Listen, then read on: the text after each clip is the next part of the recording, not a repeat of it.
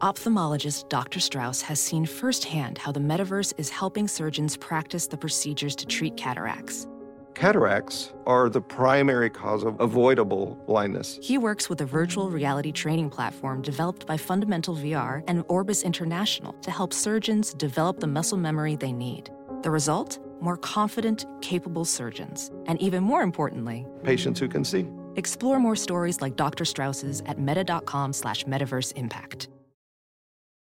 Welcome to a new quick hitter from Full Court Press with Fanta and Adams. Our guest this week is 790 KRD morning show host Nick Coffey.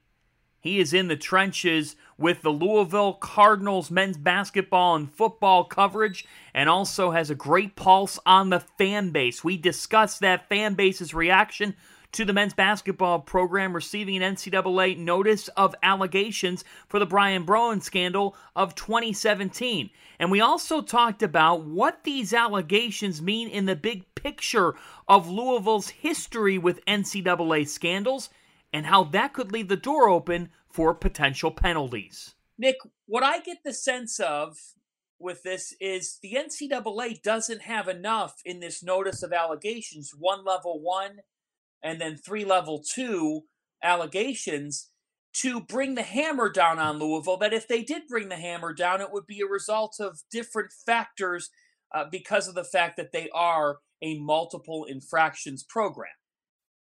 Absolutely. Because they are a repeat offender, I just think that leaves open the door to where if you do get the hammer dropped on you, it would be because of that. Because if you look at what they're alleged of doing, as you mentioned in these specific violations, I think when other notice of allegations come out for the other schools involved, they're going to have some more harsh uh, allegations against the head coaches. I mean, uh, in another, in part of that level one, uh, there's two aspects of it. One where, uh, and this is just a really foolish thing that Kenny Johnson did. Brian Bowen was already on campus at U of L, was with the program, had signed with them, and he allegedly gave Brian Bowen's father over a thousand dollars in cash, which is just a, foolish thing to do. That was actually mentioned uh, in the the uh, scheme documentary that you mentioned a moment ago. But the other part of that level one is the Adidas involvement, which is just this is fascinating to me to see that in federal court they looked at these these these guys that were on trial.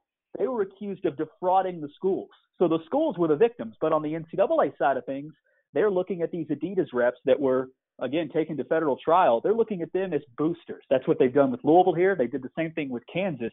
So I think U of L can fight that and say that these guys aren't boosters. The testimony that TJ Gassnola of Adidas uh, testified to says under oath he's risking perjury here. He says the only four people that were in the know about money exchanging hands to the Bowen family for him to go to an Adidas school that's Louisville is the three Adidas reps, Christian Dawkins, and of course Brian Bowen Sr. So I think they can fight that, but then again, that's that's just that's it's hard to ignore the fact that because they're a re- repeat offender, you really can't be too shocked if they do get a very severe penalty. Keep in mind these these violations that took place by these former assistant coaches, they happened within a week of the of the program ripping having a, a championship banner ripped away from them. So um, I, I, still, to your point, I think the, the level of what they were accused of doing isn't quite as serious as you might have expected, especially when it all broke three roughly three years ago.